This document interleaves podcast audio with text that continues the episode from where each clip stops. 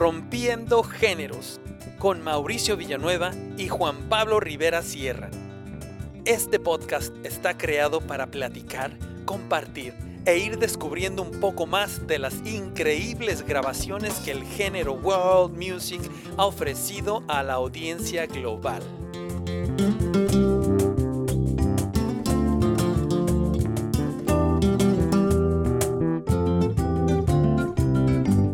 Tendremos invitados especiales que nos acompañarán a que juntos disfrutemos de pláticas amenas, aprendamos, apreciemos y nos divirtamos con este amplio género que nos demuestra las diferencias de nuestras culturas y el fascinante resultado de su fusión.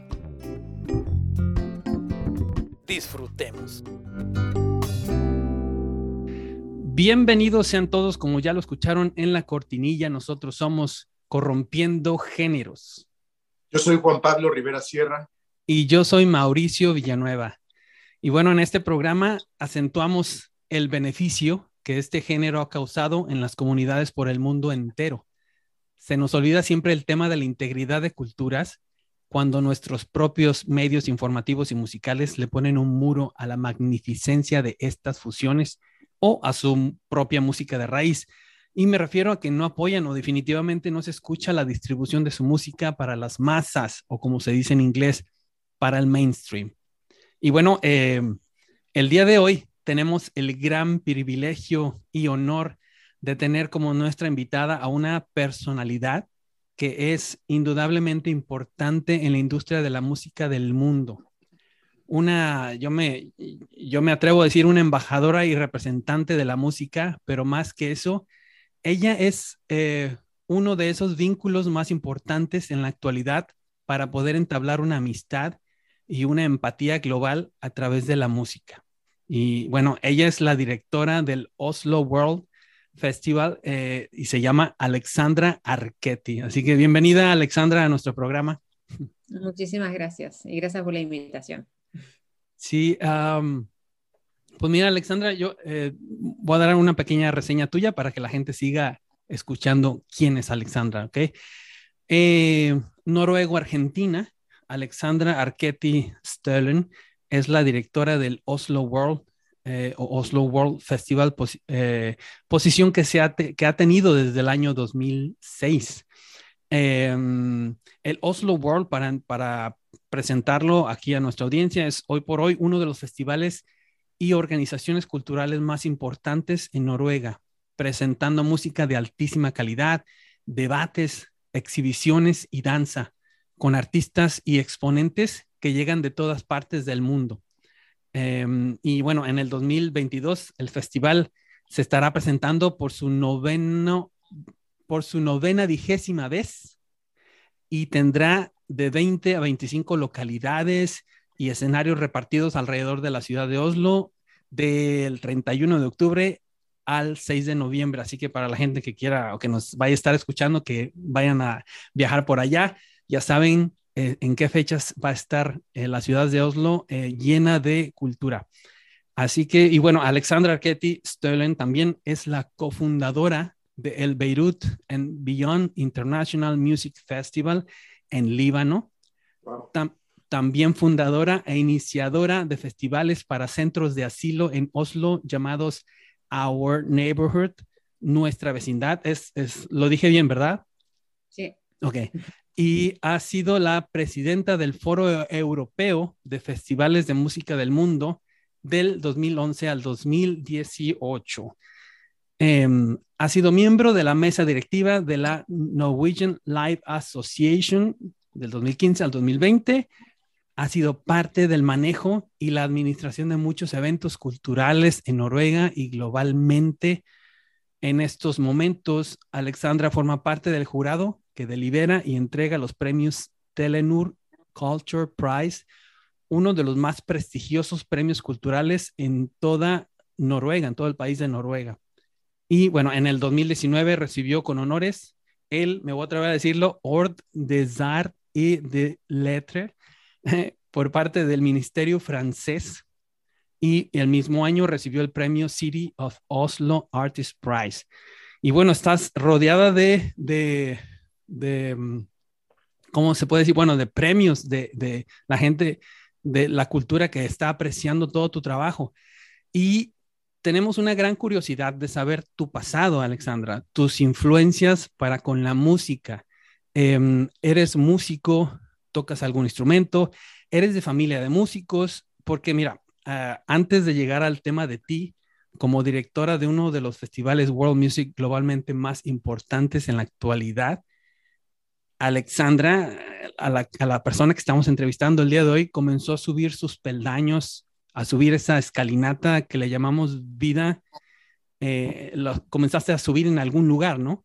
Cuéntanos tus inicios para con la música, ¿de dónde viene ese instinto de representar y crear vínculos globales con la música?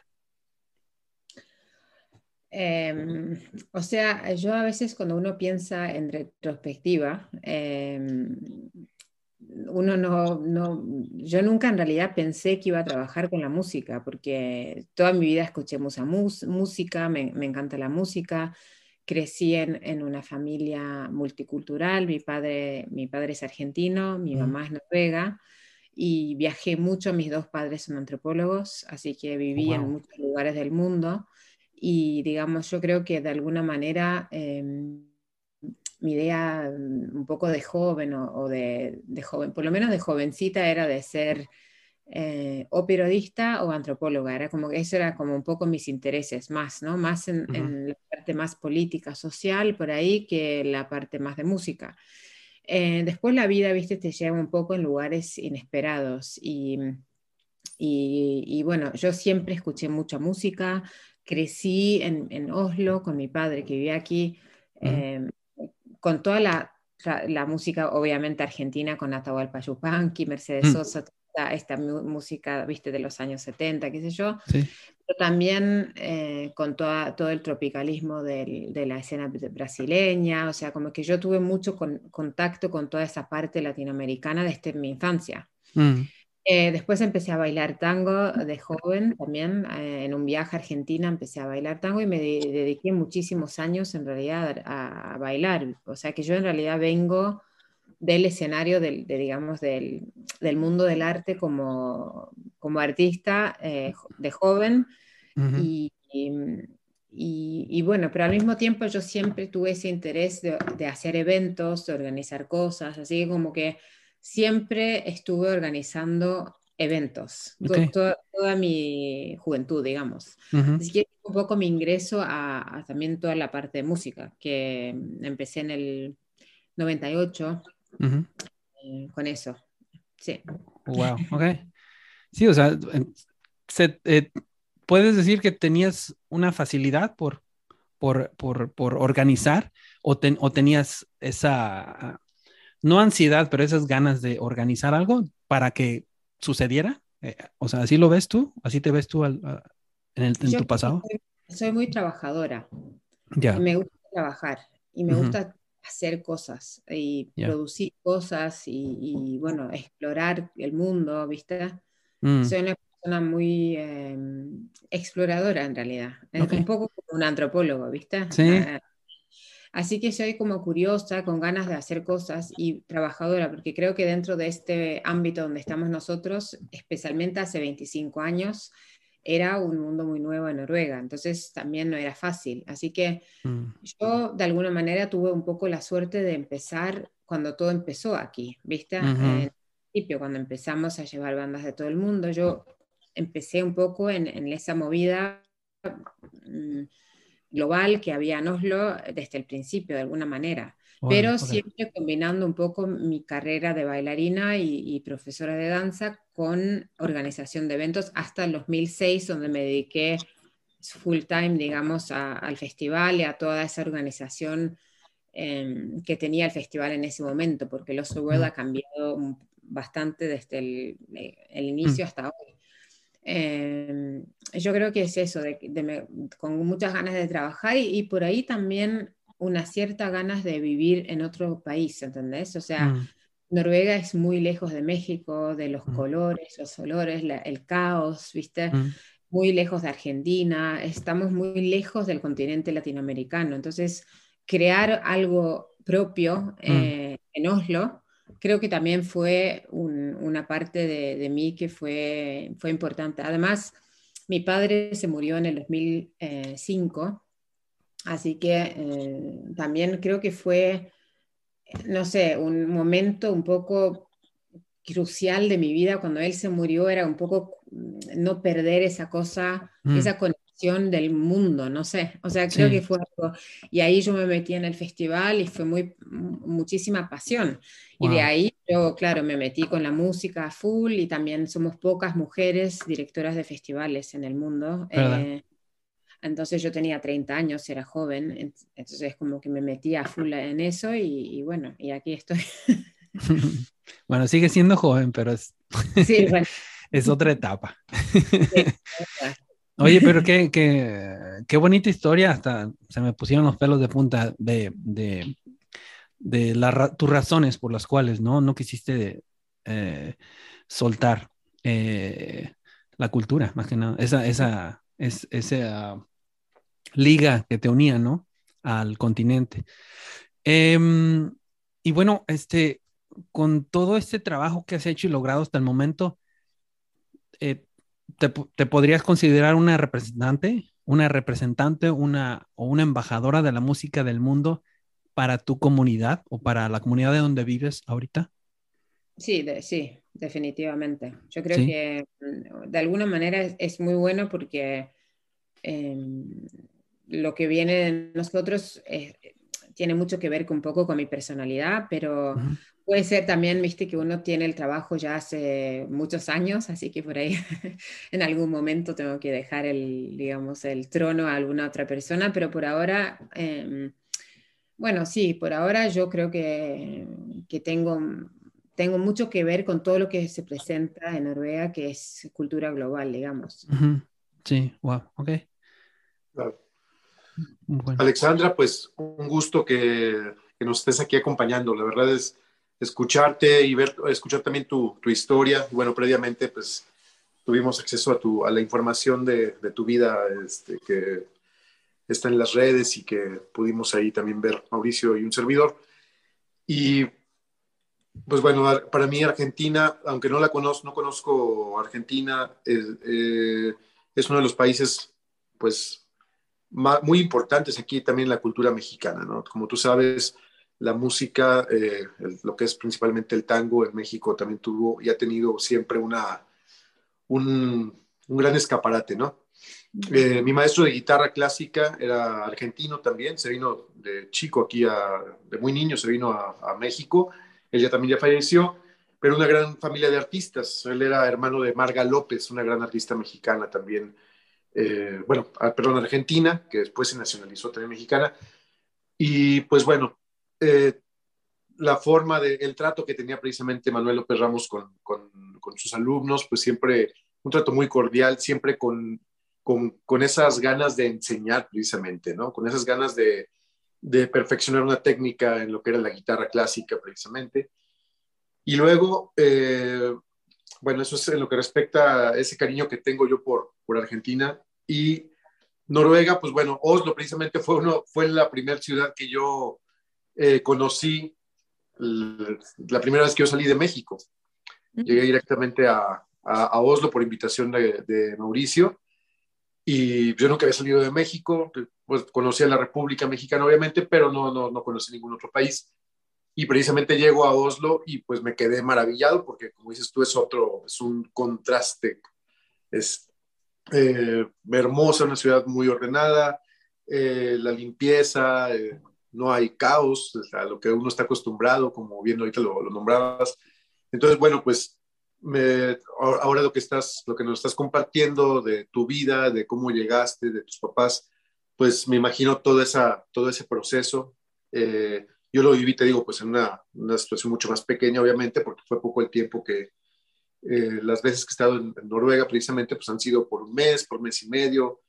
Y, pero bueno, pues es una, también es una, una cultura muy interesante, ¿no? Este, por completo, pues como ya dije, muy, muy diferente a lo que estamos acostumbrados en América Latina. Pero bueno, vamos a continuar con las preguntas eh, hacia, hacia tu, tu, persona, de lo, que, de, lo que tú representas. Y pues me gustaría preguntarte, ¿desde qué edad eh, te pensaste o te imaginaste dirigiendo un festival? O sea, venías obviamente ya con ese bagaje cultural de tus papás, con esa gran, eh, ese gran interés, ¿no? Por, por crear cosas, por hacer cosas, pero ¿en qué momento te, te pensaste de esa manera, ¿no? Como dirigiendo un festival musical.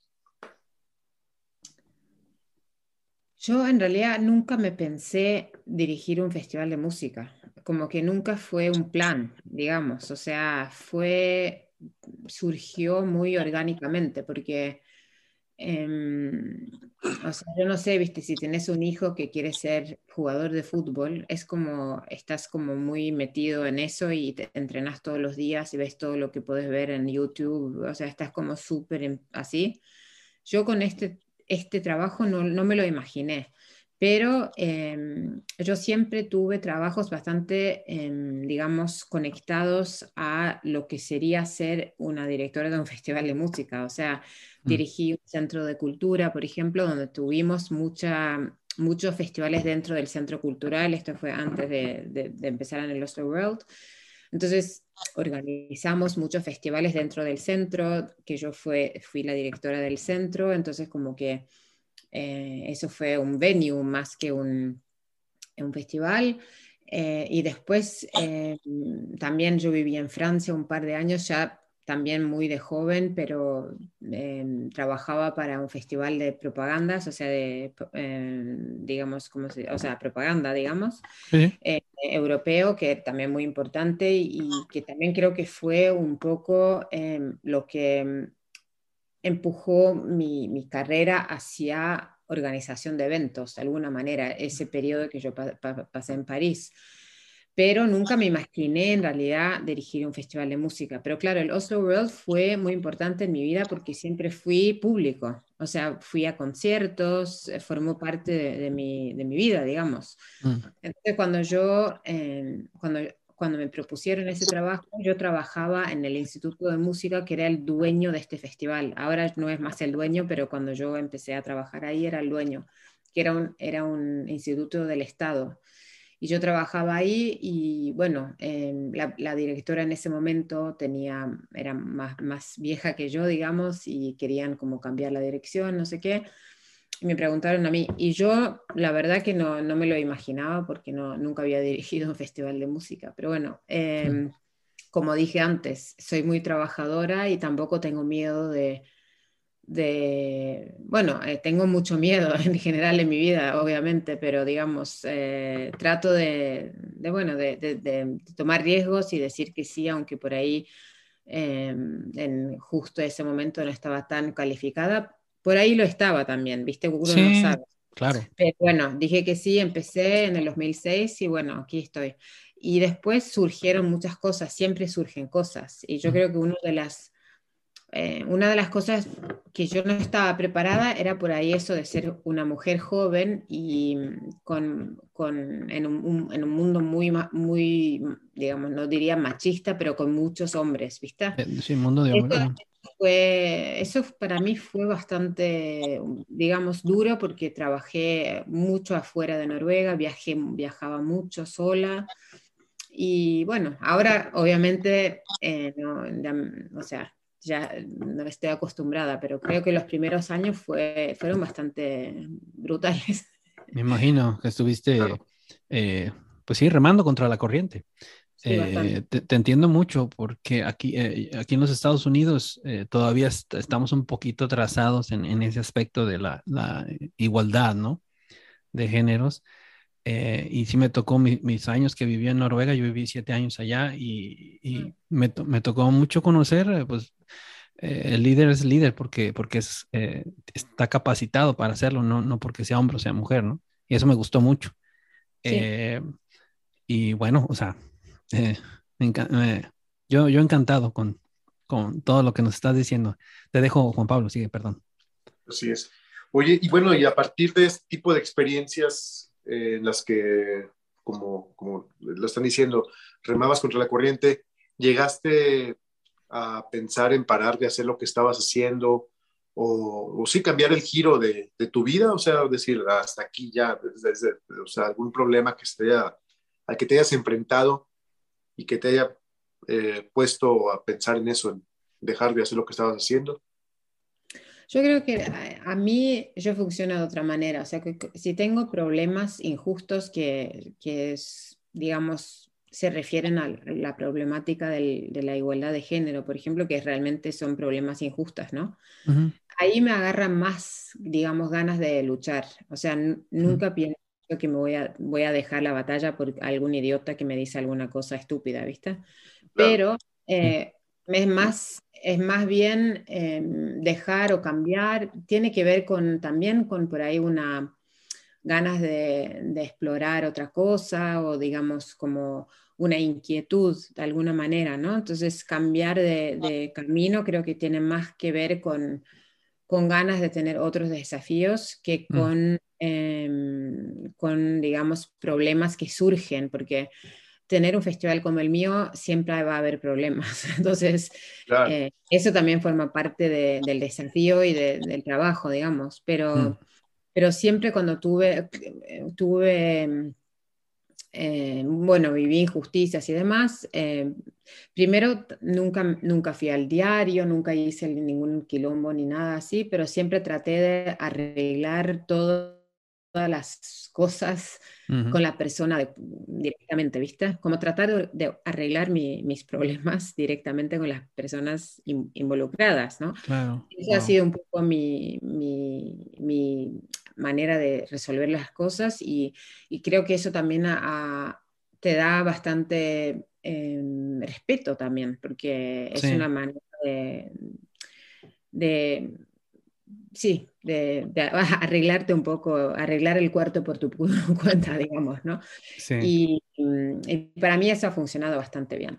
Y, si no, claro, cambiar, siempre uno piensa que por ahí le gustaría hacer otra cosa, mudarse o, lo que sea, pero, pero bueno, en mi caso creo que también, em, yo lo que también he, logrado es, eh, tengo tres hijos y eso también es algo eh, bueno, también como mujer, claro, no es tan fácil ser directora de un festival tan grande y tener familia. O sea, veo muchos colegas míos que son directoras, no tienen hijos o tienen mm. un hijo. Mm. Entonces, yo tengo tres hijos y, y, también eso ha sido para mí como, esto es una lucha constante que la tengo que, que resolver, ¿viste? Entonces, Em, y también creo que es importante eh, mostrar a otras mujeres que es posible tener una familia y tener un trabajo que, que te, que te cope, digamos, o que te, que te lleva. Sí. Y obviamente una pareja que te apoye. Total, total, sí. Sí, o sea, no, no, eh, no deja de ser mamá porque, porque dejaste o terminó la jornada de trabajo del festival, ¿no? no, no, eh, sí, sí, te entiendo yo. Y yo, y yo tengo un hijo, y yo tengo uno nada más, imagínate. Qué interesante lo, que nos compartes, porque decía Alex Mercado, un músico mexicano, pianista de aquí de, la Ciudad de México, que es muy importante rodearse de gente que te motive, ¿no? O sea, también que... Y él dice, no, no me refiero nada más a estar con, con una pareja, sino que también tus hijos, tus amigos, la gente con la, de la que te rodeas, procura que sea gente que tú sientas que te está ayudando a motivarte, ¿no?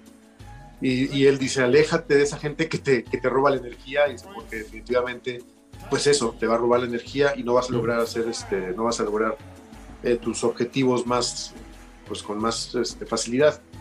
Y bueno, lo relaciono con lo que nos estás compartiendo ahorita, ¿no? Que creo que es muy importante que estar rodeado de gente que nos, que, nos apoye, a los que somos artistas, que tenemos alguna coordinación. Eh, yo coordino una carrera aquí en San Luis, una carrera de música, entonces es, es complejo porque tienes que estar entregado también en cuerpo y alma a esto, ¿no? O sea, eh, con los maestros, con los alumnos, con eh, las demás áreas del Instituto de, de, de, Bellas Artes, nuestro trabajo, eh, literatura, danza, y también pues relacionado con, con, todas esas áreas para, pues, para hacer más cosas, ¿no? Y yo también he tenido esa fortuna de que pues me he rodeado de, de, de, gente con muy buena, muy buena voluntad para compartir el conocimiento. Y Mauricio, precisamente, a quien tengo de conocer ya más de 20 años, igual cada vez que, nos vemos siempre es para hacer cosas. A pesar de que estamos ahora distantes, eh, por, este, él está en San Luis, Missouri, yo en San Luis Potosí, pero siempre estamos en comunicación viendo la manera de, pues, seguir haciendo eh, cosas que compartir con la gente, ¿no? Para, para poder que, que esta cuestión crezca, ¿no? Que esta información llegue a mucho más oídos. Y pues bueno, es para nosotros, repito, es muy, muy importante pues el apoyo también de, de ustedes, nuestros invitados, porque realmente han abierto un gran, gran panorama de lo que, de lo que es la música del mundo. O sea, nos, nos han dado una información la cual, por medio de sus vivencias, pues nos abre entonces, porque podemos encontrar la música en las plataformas musicales, en las redes, pero ya platicar con ustedes, que nos, que nos hablen de su historia, de dónde vienen, de sus papás, de sus hijos, de sus wow, pues es que son personas, digo, me atrevo a decirlo, comunes y corrientes, pero entregados a, un compromiso, con un compromiso social muy, muy fuerte, que ahí sí muy poca gente lo, lo, quiere. Porque es eso, yo creo que el, trabajar en la cultura es un, es un compromiso, es un trabajo pues, meramente social, ¿no? Para, para estar contra la corriente de muchas cosas que tenemos. Y bueno, y eh, aunado a, esto, eh, me gustaría, nos gustaría que nos compartieras, ahora sí que pues, has tenido acceso a cuántos artistas en tus festivales, eh, pero que nos recomendaras tres artistas que te vengan ahorita a la mente, que sean una digna representación de, de la música del, del, mundo, ¿no? Tres ejemplos que enriquezcan pues, obviamente el, el oído y el gusto de, de todo aquel que nos está escuchando en este momento. Es artistas, es muy difícil. Eh, sí. Mm. Es muy difícil porque hay tanta música buena. Claro. Y, em, yo tengo como periodos así, escucho esto, después esto, programamos, eh, en Lost the World programamos muy eh, ampliamente. Es un festival que programa música de todo tipo de géneros, de todo, de todo el mundo. Em, pero bueno, como son eh, mexicanos, puedo contarles una experiencia que fue muy, muy hermosa, que, que mm, yo fui, vi el norte colectivo con, mm, con mariachis en Bellas Artes en la Ciudad de México, en el 2006 creo que fue. Y eh, fue increíble, creo que eran como 30 mariachis, algo así, y, el, y el, colectivo. Entonces em, el, em, decidimos de tratar de llevarlos a Oslo. Y fue obviamente imposible llevar todos los mariachis a Oslo, pero abrimos el festival ese año con Norte Collective, con creo que fueron 10 mariachis. Oh my wow. 10, no me acuerdo. Pero lo que fue, y fue increíble el show visual, todo mm. fue, fue como algo muy espectacular y muy hermoso. Mm. Pero me acuerdo que nuestro público, porque esto era el día de la apertura, y la apertura siempre hay muchísimos así como invitados VIP, políticos, no sé qué como que fue un poco un shock para ellos, porque fue muy, todo muy, muy, no sé, era primero muy alto, después con toda esta parte bastante psicodélica, toda la parte visual muy psicodélico, todo. Así que la gente se iba, me acuerdo del periodista de uno de los, de los eh, diarios más importantes de Noruega, eh, nos dio un malísimo, digamos, viste, review. Ah. muy malo.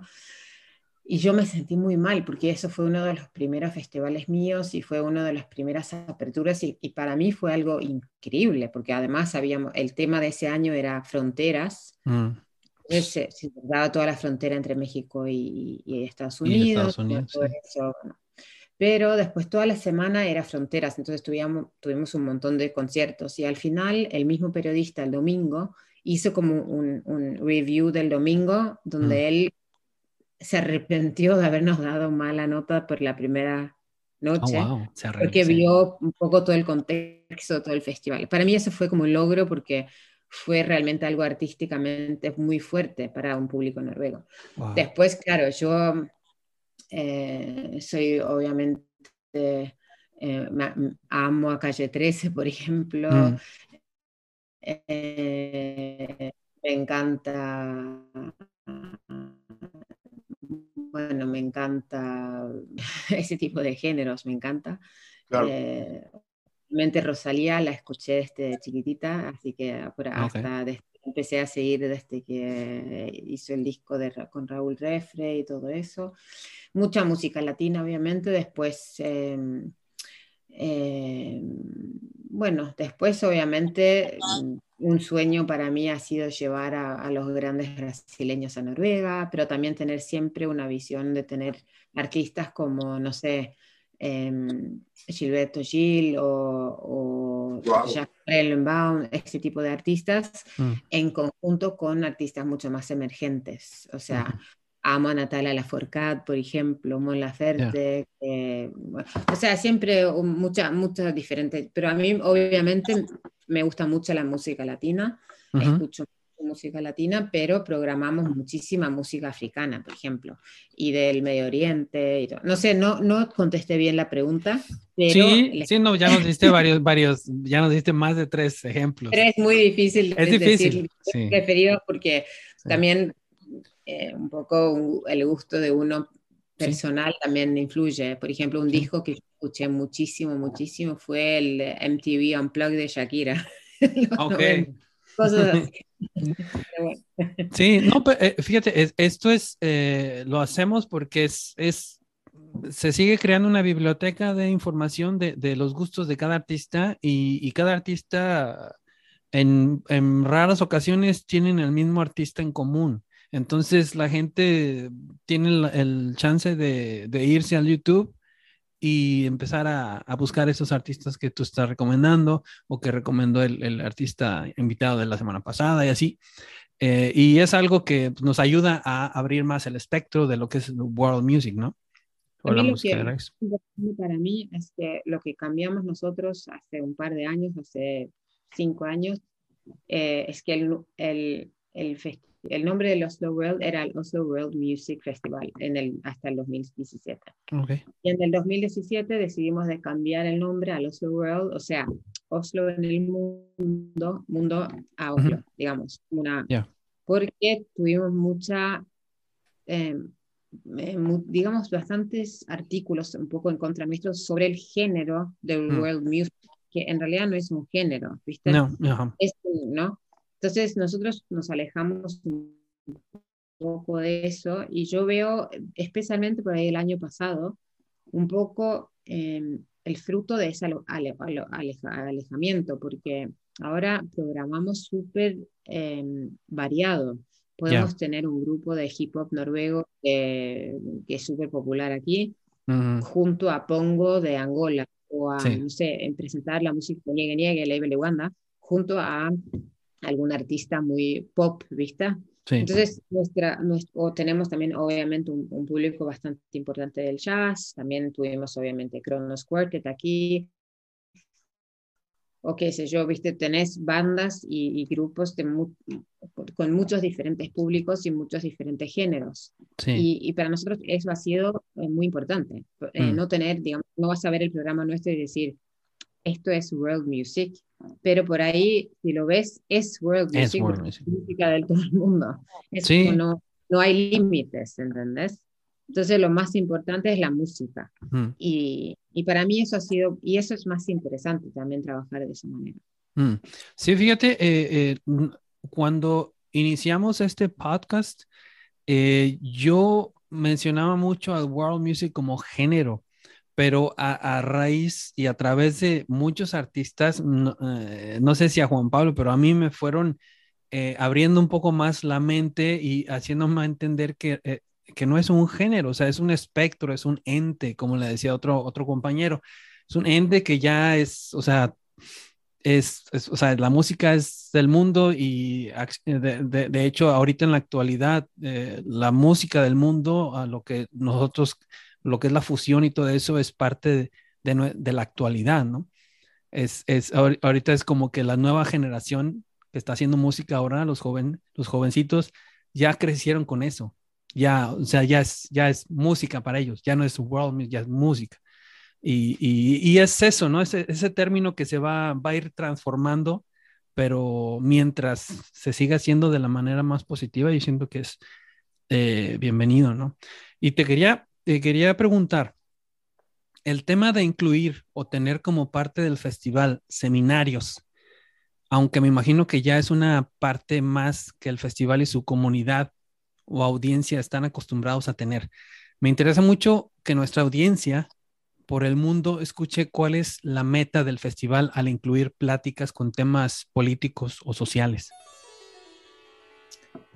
Em, bueno, yo creo que desde que yo empecé a trabajar en el festival, em, yo tengo mm, bastante interés en, digamos, hacer el mundo, primero acercar el mundo a Noruega, ¿no? Entonces creo que una manera de hacerlo es abrir a estas, estas em, charlas, porque uno tiene perspectivas muy diferentes, ¿no?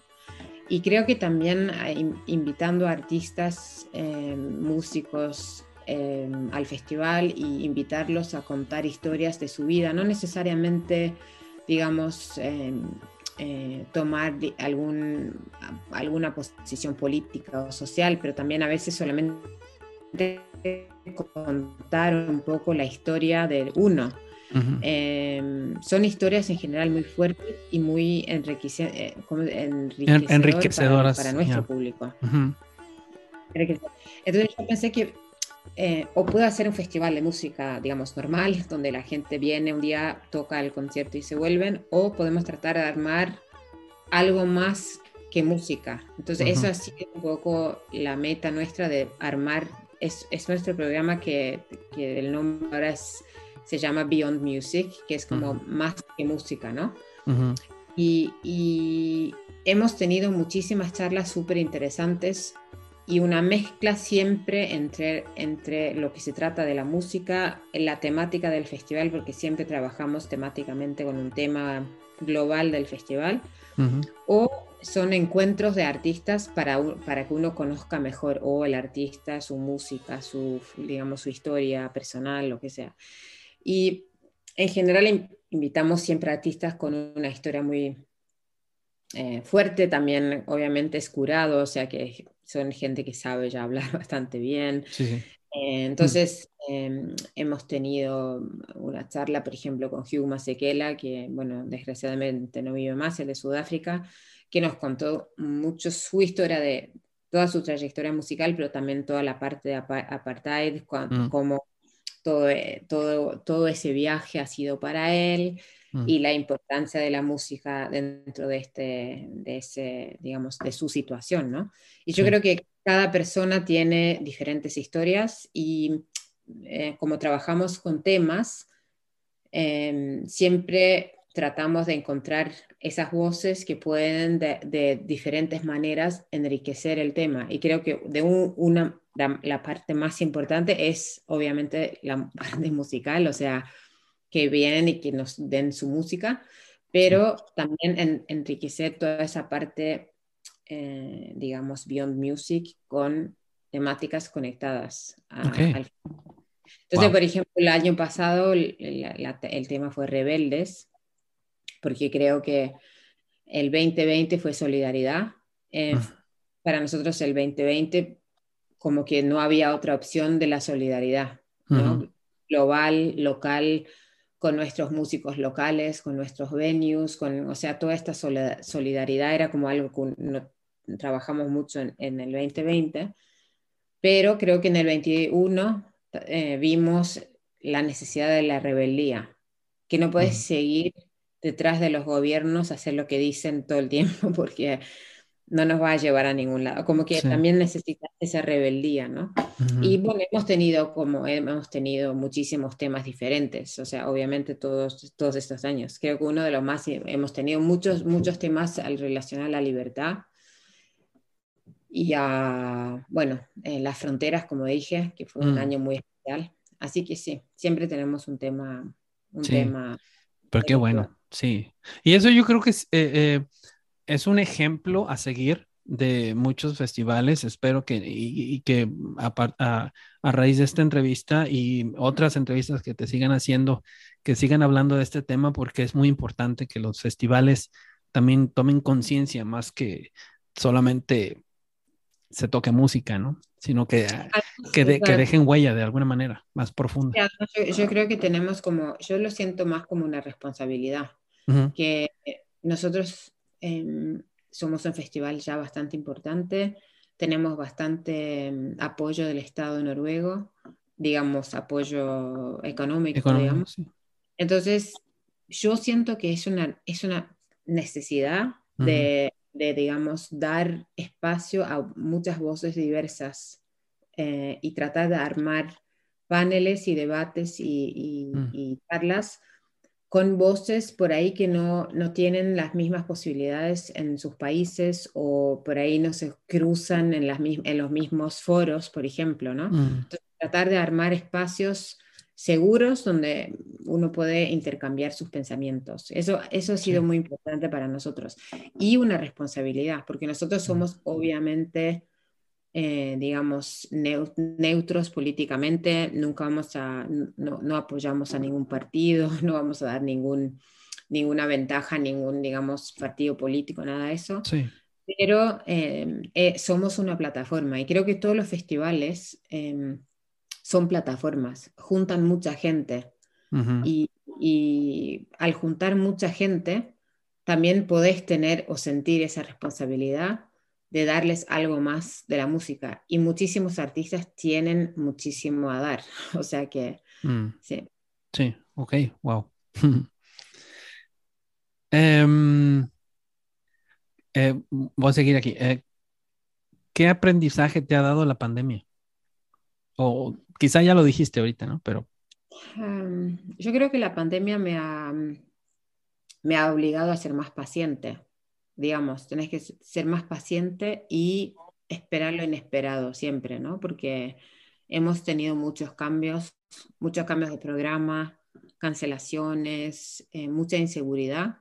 mm, Y, y- y creo que esa inseguridad em, es algo que yo por lo menos vivo muy mal. O sea, no soy una persona que me gusta tener ese tipo de in- inseguridad. Soy una persona que me gusta tener planes concretos, fijos, seguirlos. eh, ¿Viste? He- Ujú. he vivido siempre así, digamos. Este, cuando uno es bailarina, siempre te levantás, comes esa cosa, te vas a entrenar. Es siempre, digamos, muy vida de rutina, ¿no? Con la pandemia se te vienen todas las sorpresas mm, y tantas cosas inesperadas y pum, todo fuera de tu control. Entonces, para mí eso ha sido eh, lo, más, eh, lo más difícil de manejar, es, Mm. es- es, eh, la falta de control. eh, ya. Pero soltaste.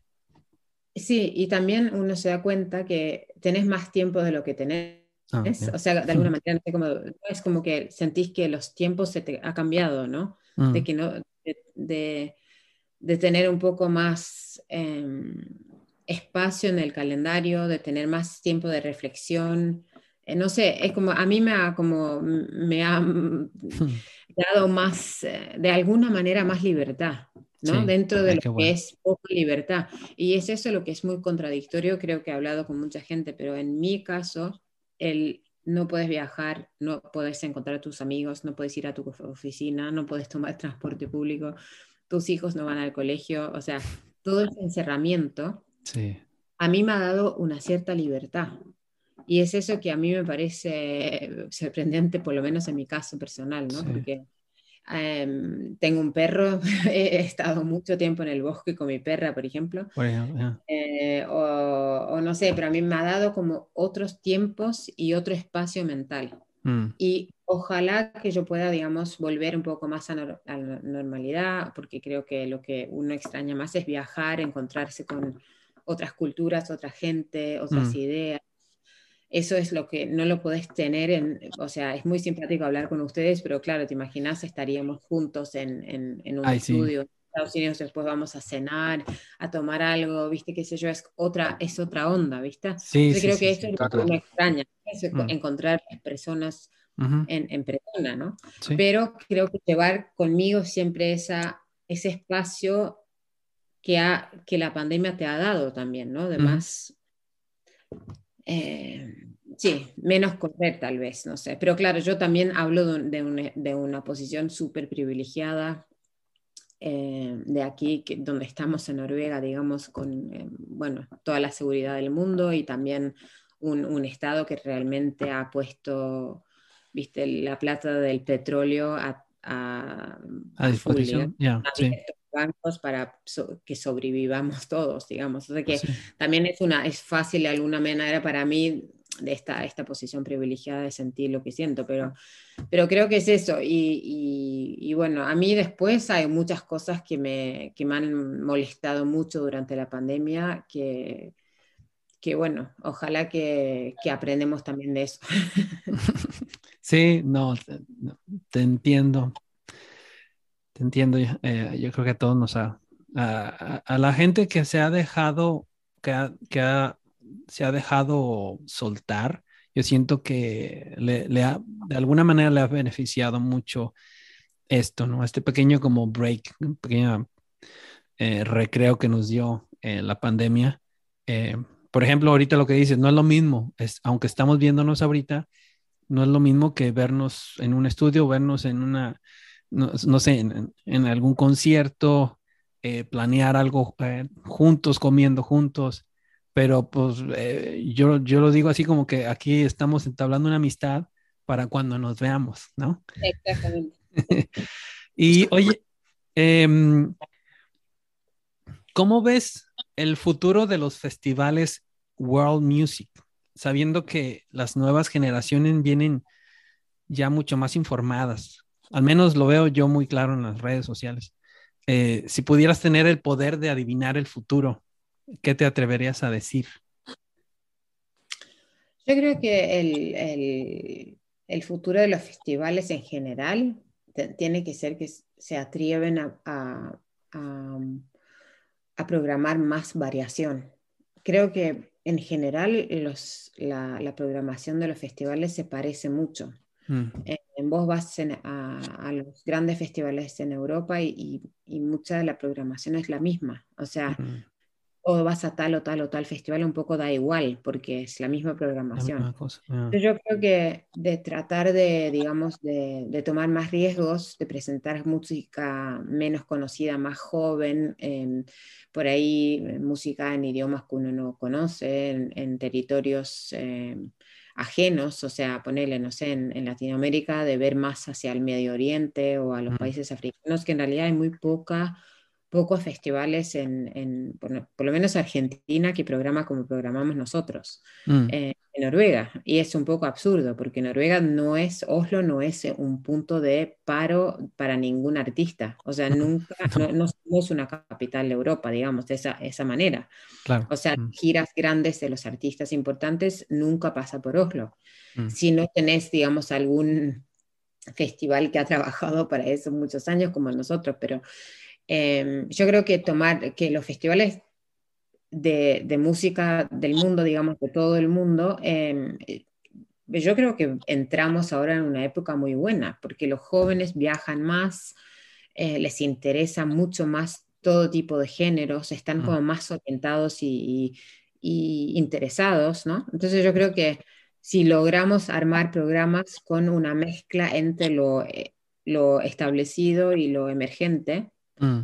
Creo que hay un futuro muy, muy bueno para los festivales de, globales, digamos, creo, eh, yo creo.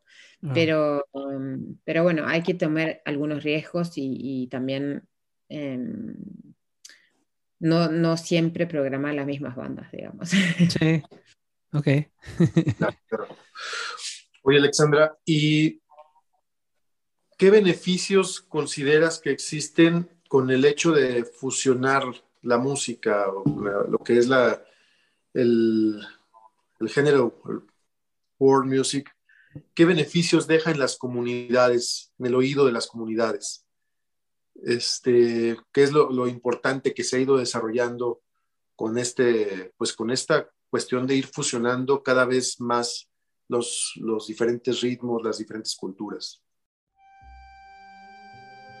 Mm, yo creo que es algo muy, muy natural, o sea, em, con el movimiento de los seres humanos, ¿no? Vemos con, con, los esclavos de África que se fueron a la América Latina y vuelven a, a Congo con la rumba congolesa, ¿viste? De Cuba. Entonces como que ves que la música viaja siempre y se mueve y y yo creo que, mm, que eso, esas, esos encuentros musicales y eso, esas mezclas musicales que por ahí a veces incluso generan nuevos géneros es súper importante para la evolución de la música y siempre lo ha sido. Y, yo creo que, em, pero por ejemplo para mí como directora de festival lo que yo siempre trato de hacer es que los proyectos surgen del músico mismo y no, eh, no de mí. O sea, no es importante para mí que mi festival, em, digamos, que yo tengo mi idea que sea como un poco mi... Eh, como productora. no, entonces para mí es más importante de dar más libertad a los artistas para que ellos crean lo que ellos tengan ganas de hacer, ¿entendés? O sea, creo que de alguna manera trabajamos más así dentro del, festival mío de tratar de hacer proyectos donde el músico es el centro y no la directora del festival, digamos.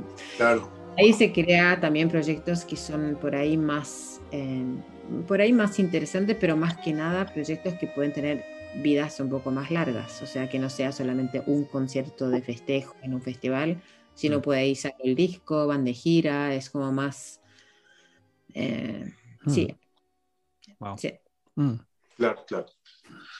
Oye, y ¿Cuál es tu lema a seguir, Alexandra? ¿Cuál es tu, mantra? O, bien, ¿cómo te gustaría que, ahora te, que te recordaran en un meme, ¿no? Ya ves ahora que es, como lo más común y corriente que por las redes sociales pues nos mandamos este, ese tipo de los memes famosos, ¿no? ¿Cómo te gustaría que te recuerden eh, en las redes sociales y, en, general? ¿Cuál es tu mantra, ¿no? A seguir, tu lema. No me quiero morir, es eso. No me quiero morir. Claro. Te lo robo. La vida eterna.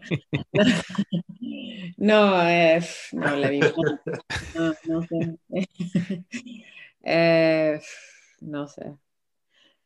Creo que lo que lo que creo que los que me conocen saben que soy una trabajadora simpática, o sea, no, y que no, eh, viste que a veces uno tiene muchos planes y que quiere como seguir los planes y seguir como, eh, digamos, eh, o sea, me acuerdo, por ejemplo, cuando recibí el, este, este Ordre des Arts et des Lettres del Ministerio de Cultura francés, es que no lo podía creer. Era como algo muy, muy raro que me, que me den esa medalla a mí, ¿entendés? Y cuando me dieron esa, ese speech era un poco como estar muerta, digamos, era como que sí, se terminó mi vida laboral, ¿entendés? Y, y, al mismo tiempo creo que mm, los logros no me paran, ¿entendés? O sea que los logros no te tienen que parar, o sea, no tienes que, tenés que siempre seguir explorando, que mm. eso es como o sea que ojalá que uno se recuerde de mí como una persona exploradora, que, que siempre seguís explorando y, eh, ah, no encuentro la palabra en español, pero como mm, de dejar de aprender, ¿entendés? Como que nunca ser de, nunca terminar de, de, explorar y sorprenderte. Y creo que si uno logra tener eso con uno toda su vida, eh, vas a tener una vida bastante divertida. ¿Viste? Oh, siempre siente que ya hice todo, que cada, cada vez que te encontrás con algún otro director de festival y te empieza a contar todo lo que la persona hizo en los 80, no sé qué, que ahora la música no cambió porque no sé qué en los 80 era tan bueno todo, no sé qué, es que perdés algo muy importante que es la curiosidad y las ganas de seguir explorando, ¿no? Y creo que para mí eso es algo crucial. Wow, wow, wow. Esta, esta, Estas frases finales eh, han estado muy profundas eh, y fíjate que yo las, las recuerdo de vez en cuando y me ha tocado recordarlas gracias a, entrevistas con gente como tú. Eh, y qué bueno, gracias por recordarme eso. que para empezar, sí, los, los logros no terminan tu, eh, no, no, no, no, es una muestra del final de tus días, ¿no? O de tu, vida profesional. Solamente un logro ya. Hay que seguir. Como decimos, una, una, raya más al tigre, ¿no? Dicen acá. Una raya más al tigre, sí. No, además mucha gente trabaja hacia logros, ¿no? Específicamente. Mm. Y, y, por eso cuando me preguntan cuándo quise ser festival, directora de festival, es que yo no sé qué me va a pasar. o sea, no sé no sé a dónde voy, porque por ahora yo sé muy bien dónde estoy. Entonces, cuando estás bien dónde estás, estoy en ese lugar. Y trato de, digamos, no ser muy inquieta y tratar de siempre pensar qué voy a hacer. Y por eso estuve en este trabajo 17 años. O sea, son mm. muchos años para una persona joven, ¿viste? Mm. Y yo creo que vemos menos, menos ese tipo de em, vida laboral. Em, por ejemplo, mis hijos por ahí van a tener lapsos mucho más cortos de trabajo, van a trabajar tres, mm. cuatro años en un lugar, cambiar, cambiar, viste que los jóvenes ahora van, buscan, buscan logros. Buscan seguir creciendo, sí, sí, sí. Y yo creo que los logros por ahí son al fin de tu día iguales. Lo que pasa es que no lo busqué, como que me llegaron, no sé cómo explicarte, pero no es como otra manera de, de manejarse. Sí. y bueno. Oye, eh, la entrevista ha estado muy, eh, más que interesante, muy amena, muy, muy amigable. Eres una persona muy, en serio, como que proyectas mucha calma, mucha paz. y estamos llegando casi al final de la entrevista, pero nos vamos a Ahora te vamos a hacer una, unas preguntas que solamente para que ni pienses tanto, lo, primero que se te venga a la mente lo, lo, compartes. Es más para que se conozca un poco más de, quién es Alexandra eh, sin, sin ser la directora totalmente, o sea, quién es Alexandra la amiga o quién, es, quién eres tú, ¿no? Por ejemplo, vamos a empezar con esta pregunta. Si no hubieras podido dedicarte a la música o a la representación de la música o a la danza, ¿a qué estarías dedicando, dedicándote en estos momentos? Yo, mi sueño era ser eh, entrenadora de fútbol de algún equipo nacional. Oh, wow. wow. Eh, oh, siempre me, me, interesa mucho el deporte. Así que siempre digo que en realidad me interesa mucho más el deporte que la música. Así que está claro. Yo estaría con mucho gusto eh, en alguna cancha de fútbol en este momento. Coach.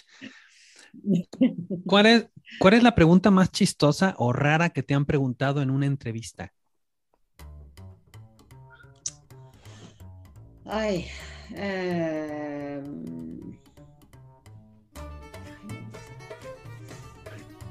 no, no lo sé. Una, una, pregunta típica que me preguntan a mí es, em, es por qué tengo un staff de mujeres. Porque ah. siempre me preguntan. Viste ¿Ah, que en, los, en los. Si vos tenés una oficina y son todos hombres, nadie te va a preguntar por qué son todos hombres. Porque son todos hombres. Pero si tenés un staff que son todas mujeres, siempre te preguntan. Oye, Entonces, mi respuesta siempre es porque eh, agarré las más calificadas de los que aplicaron, ¿no?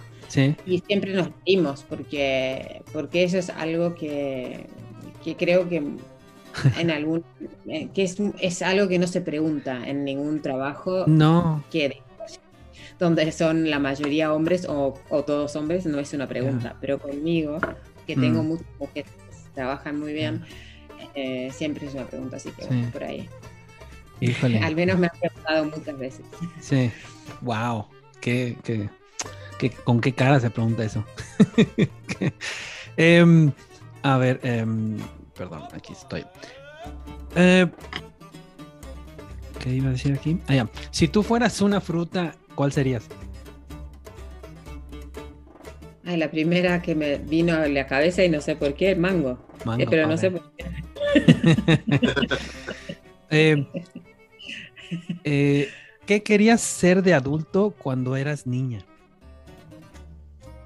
Te acuerdes. Yo quería trabajar en un kiosco. Ah, quería sí. tener mi kiosco. Sí, me gustaban las eh, golosinas, me gustaba eh, hablar con la gente. Wow. O sea, me imaginaba mi vida en un kiosco. Así Sí. que- Ya, Pero bueno, de bien chiquita.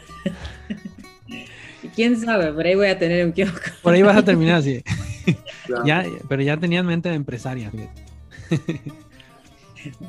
Oye, Alexandra, ¿y qué prefieres, gym o dieta? Gym o dieta. O sea, gimnasia o dieta. Sí. Sí, Gimnasia. ok. ¿Playa o, o río? Eh, playa.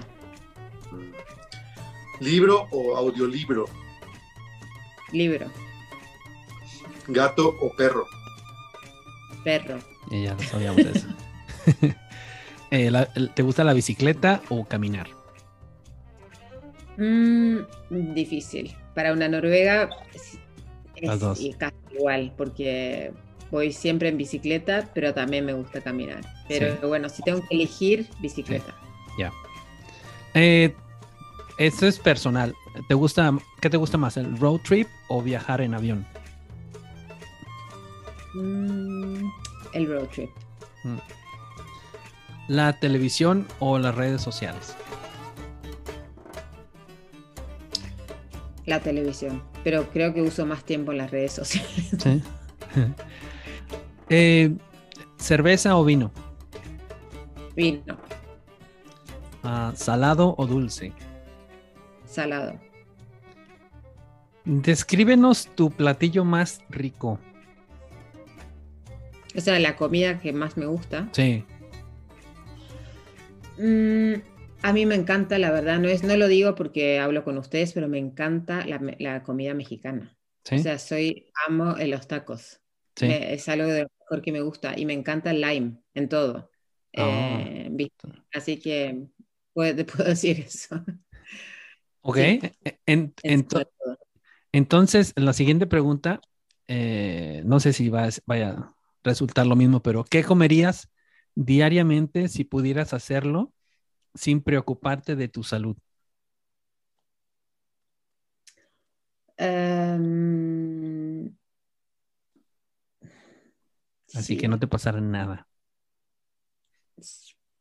Seguramente papas fritas. Papa frita.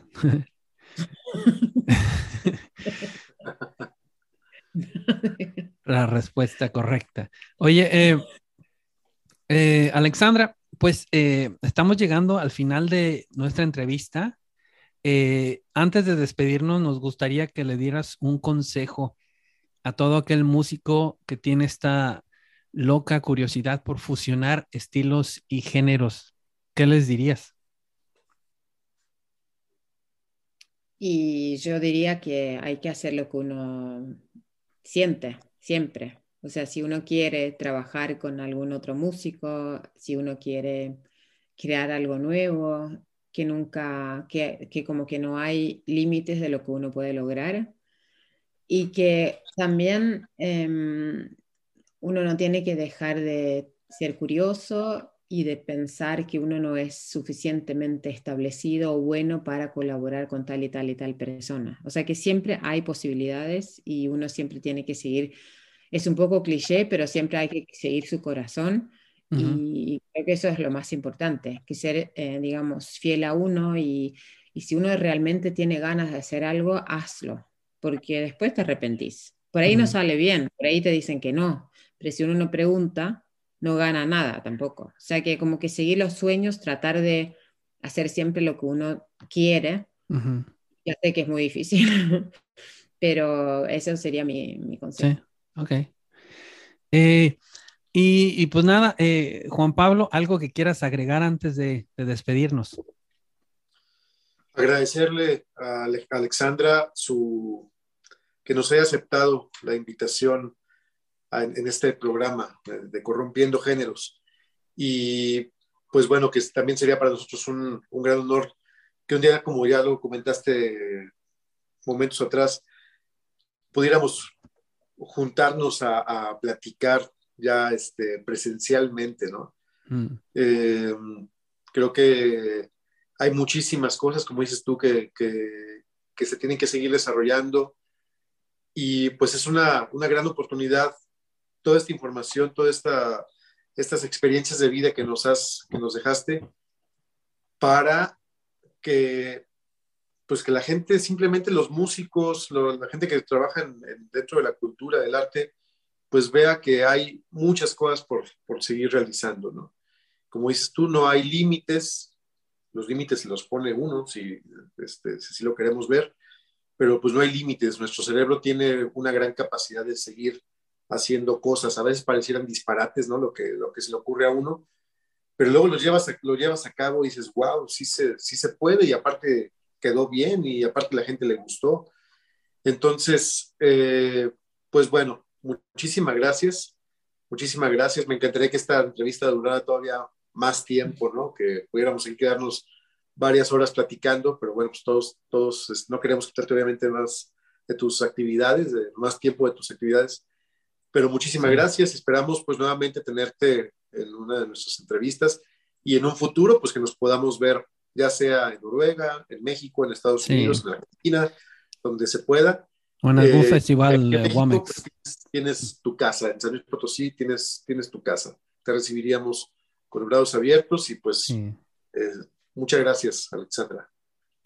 Oye, muchas gracias por invitarme y ojalá que nos crucemos pronto en, en vivo, digamos. Sí, mira, eh, pues voy a despedir el programa. Damas y caballeros, Alexandra Alexandra Arquetti estuvo con nosotros.